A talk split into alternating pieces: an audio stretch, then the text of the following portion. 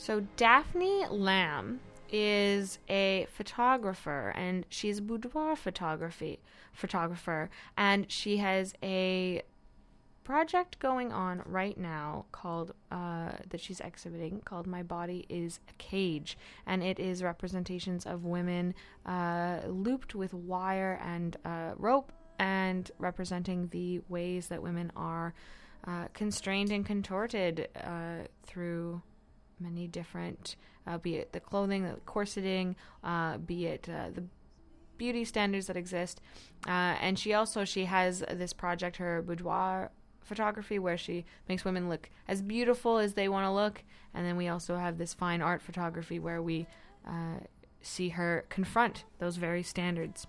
So I had a brief chat just a few hours ago with Daphne Chan, and here is uh, our interview. First off, though, we're going to listen to a little bit of My Body is a Cage, a cover of the Arcade Fire song by Anna Rose. What I love, but my mind holds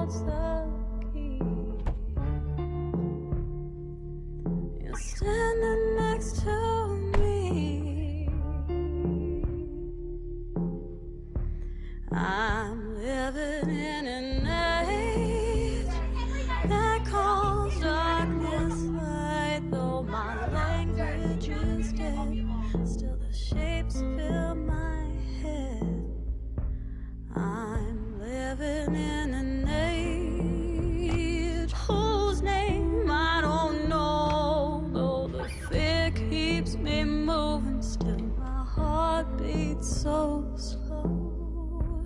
My body is a cage that keeps me from dancing with the one I love, but my mind holds the key. You're standing next to me. Daphne, you started as a boudoir photographer? Um, well, I guess the way I can answer that is I've always been a photographer, and for about, I think, almost now 11 years, I have been formally photographing women in a studio environment, both in the nude and wearing their lingerie, or sort of stylized shoots of dressed. So I kind of fall under the glamour boudoir photographer for my business, and I also have a separate um, fine art career as well. How do those two uh, parallel each other, and at what point did they interact? They're very good questions. Um, so I started out with wedding photography um, in terms of a business, and after about five years of working in Toronto, I realized that I wanted to expand my work and take on a more fine art aspect to it. So I saved up for a few years, and then I moved to New York, and I went to art school. And I'd say that's probably uh, a major game changer in terms of the artwork that I was producing. One of the reasons I wanted to talk to you, and coming up next, we're going to be talking to some ladies uh, who are part of the Dance Dance Party Party Network, Okay. uh, which is where they go to dance and have fun and express their bodies in a way that's kind of free from the kind of sexualized, uh, often aggressive kind of uh, environment of the club, quote unquote. hmm And a lot of that has to do with the ability to move your body freely. Your project, My Body is a Cage, Mhm. is also addresses freedom of movement and freedom of the body in women, which is why I thought this would be kind of a good package. Can you tell me about the uh, the impetus and the expression of My Body is a Cage? Sure. It actually comes from a. Uh, while I was living in New York, I applied for a scholarship for a um, artist residency for the National School of Photography in Arles, in France. And while I was there, I worked on a project called Her Interior, which um, in which I photographed women in the nude in domestic interiors, and it was to show the sort of conflation between psychological interiors and domestic interiors. So these interiors were, for example, very typically the bedroom, the kitchen, you know, areas that were associated with female identity, and you know where the home is supposed to represent a haven, and yet, um, you know, women were often the victims of a lot of um, domestic violence in these environments. so, with My Body as a Cage, I think it came from a desire to express how women looked at societal constraints. Um, you know, the way you should look, standards of beauty, um, you have to be a certain size, certain height, a certain weight, and how they've incorporated that into themselves outside of the environment they live in. And so um, I don't know if you've had a chance to look at the pieces in the project. I sure did. Uh, excellent.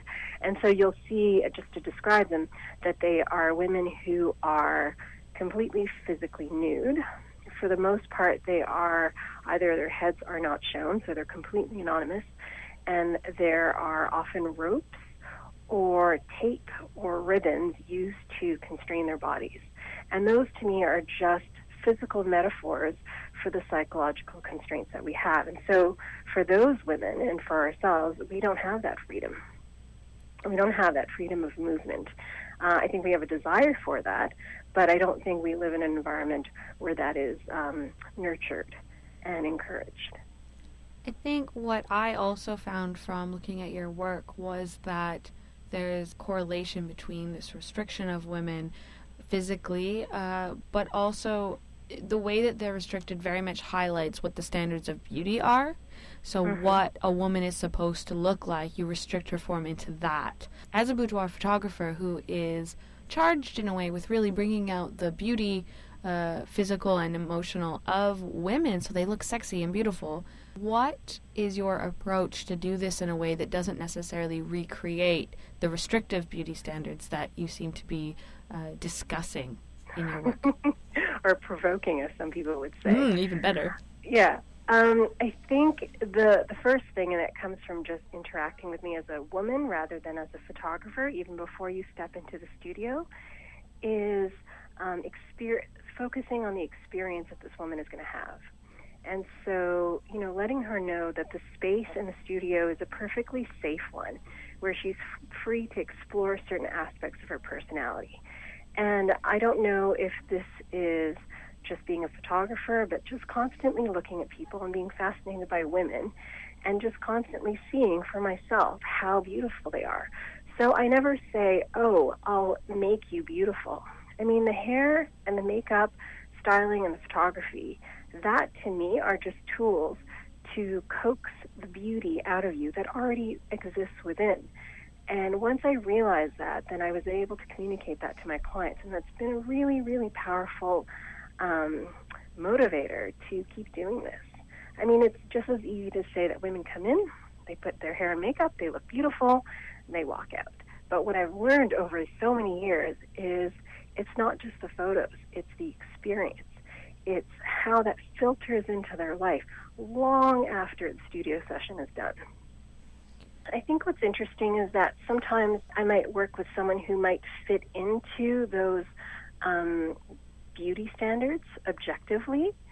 And yet, when you interact with that woman, she herself has her own constraints, which made me realize that actually the outer packaging had nothing to do with what was going on in the inside. So it didn't matter what you look like, it was how you felt about yourself. So, mm-hmm. um, just to provide you with a small anecdote, this woman came in and you know she uh, was not at the size she wanted to be. And I said, listen, you know, it's not about um, I will make you look as gorgeous as as you possibly can be. You will be you at your very best.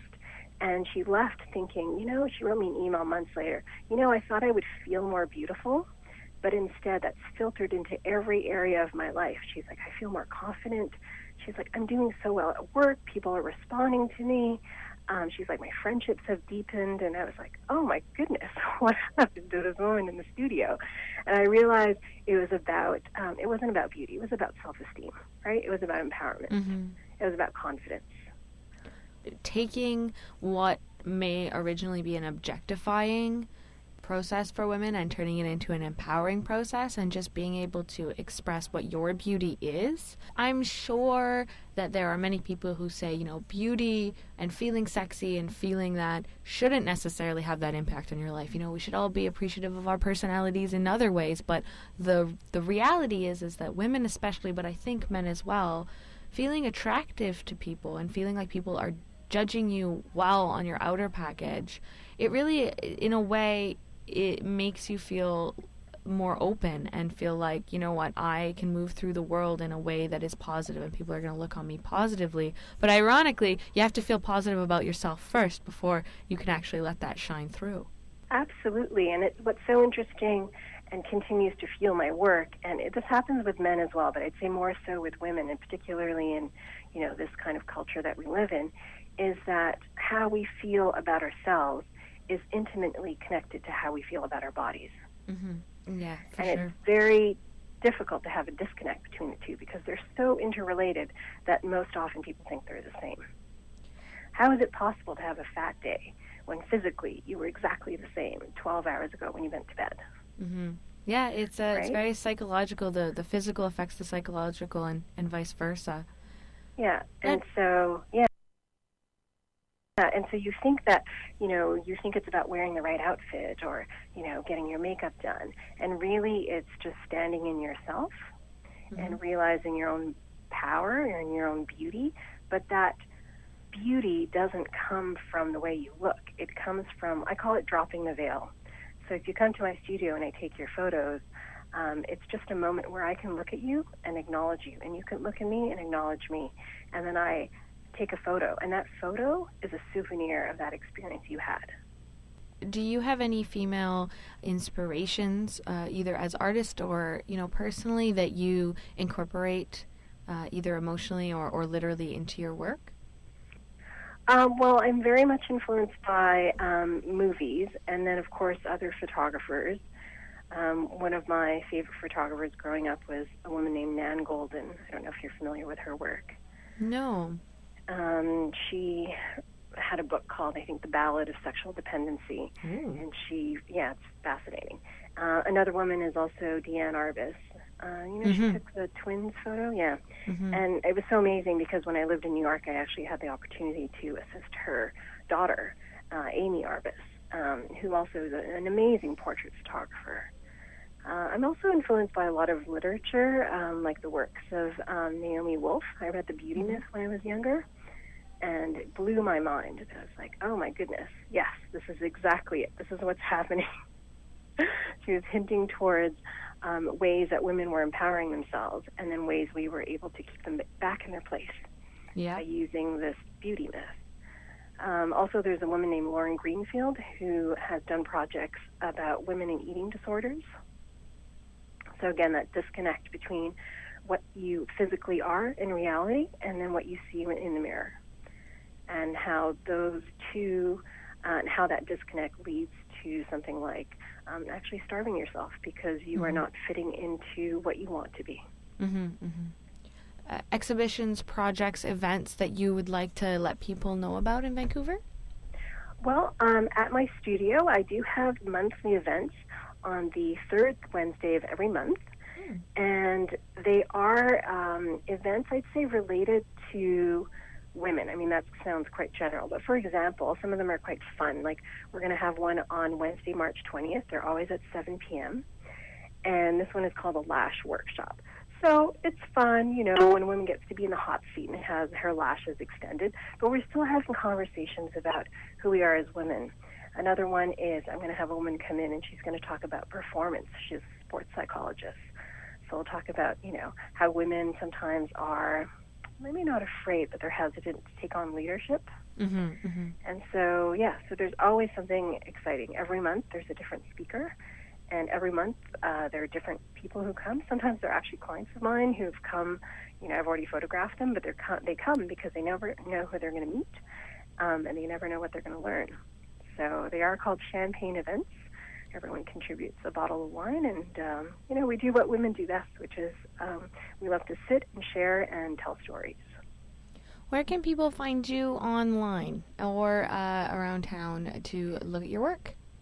They can find me on my website, which is www.daphnechan.com. Uh, I also have a blog, uh, daphnechanblog.com. It's also a great um, studio show reel I just did with a documentary filmmaker. Uh, it's about two minutes long, and it shows um, the experience. It's called Transformation, and what happens to a woman when she comes to the studio and how she transforms. And there's this great scene at the end where she's free and she comes out of the studio. She's sort of free from the shackles of her own constraints. So a little behind the scenes tidbits. Yeah. Well, I always find it interesting that there's um, International Women's Day when, you know, every day should be Women's Day. Mm-hmm. Mm-hmm. when it is, for the most part, particularly on the personal level, um, you know, how do families be, how are they sustained, right? Mainly a lot through women. Mm-hmm. I mean, this is not to discount the effort that men put into um, their own families and their own units and their own communities and their own societies. Um, but just to um, have an awareness of just women in your community who are producing and contributing great work to the cultural dialogue taking place. Thank you so much for joining us. Have a great afternoon. You too. Thank you so much. Bye-bye. Bye bye.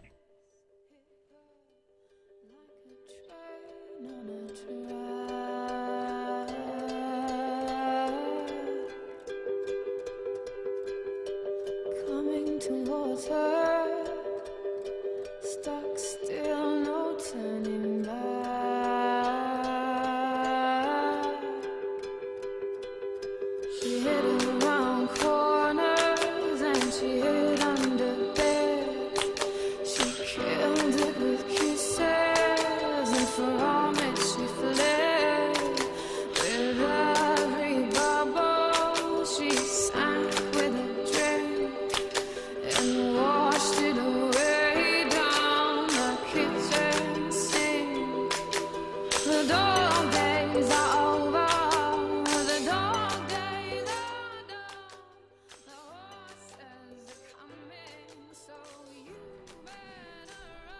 that was Daphne Chan, whose project My Body is a Cage is online, and we've linked to it from CITR.ca on the main post uh, as well as from our Facebook event. So check that out. Um, and she had a little request for a little Florence and the Machine. So we're listening to Dog Days Are Over. She's saying she's been coming back to it. Uh, we will return in just a minute with members of the Dance Dance Party Party group. Can I get a Can I get a woot? Okay. You're listening to CITR 101.9 International Women's Day programming. Stay tuned. What happens if you're too close? Uh, it sounds like shit. Hey, do you like to party? Excuse me? Do you like to party? CITR and Mint Records present The Pop Alliance Volume 3 release party, Friday, March 8th at Chapel Arts, with performances by Movieland, Peace, Gal Grayson, Babysitter, Sleuth, and more. This nocturnal celebration is the finale of CITR's 2013 Fund Drive, including a silent auction, two stages, and freshly pressed limited edition copies of our Pop Alliance Volume 3 compilation.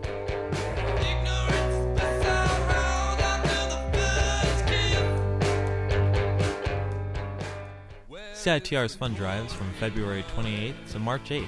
To donate, You guys, go to uh, www.citr.ca or call 604 822 8648. That's 604 822 8648. And thanks for supporting community radio.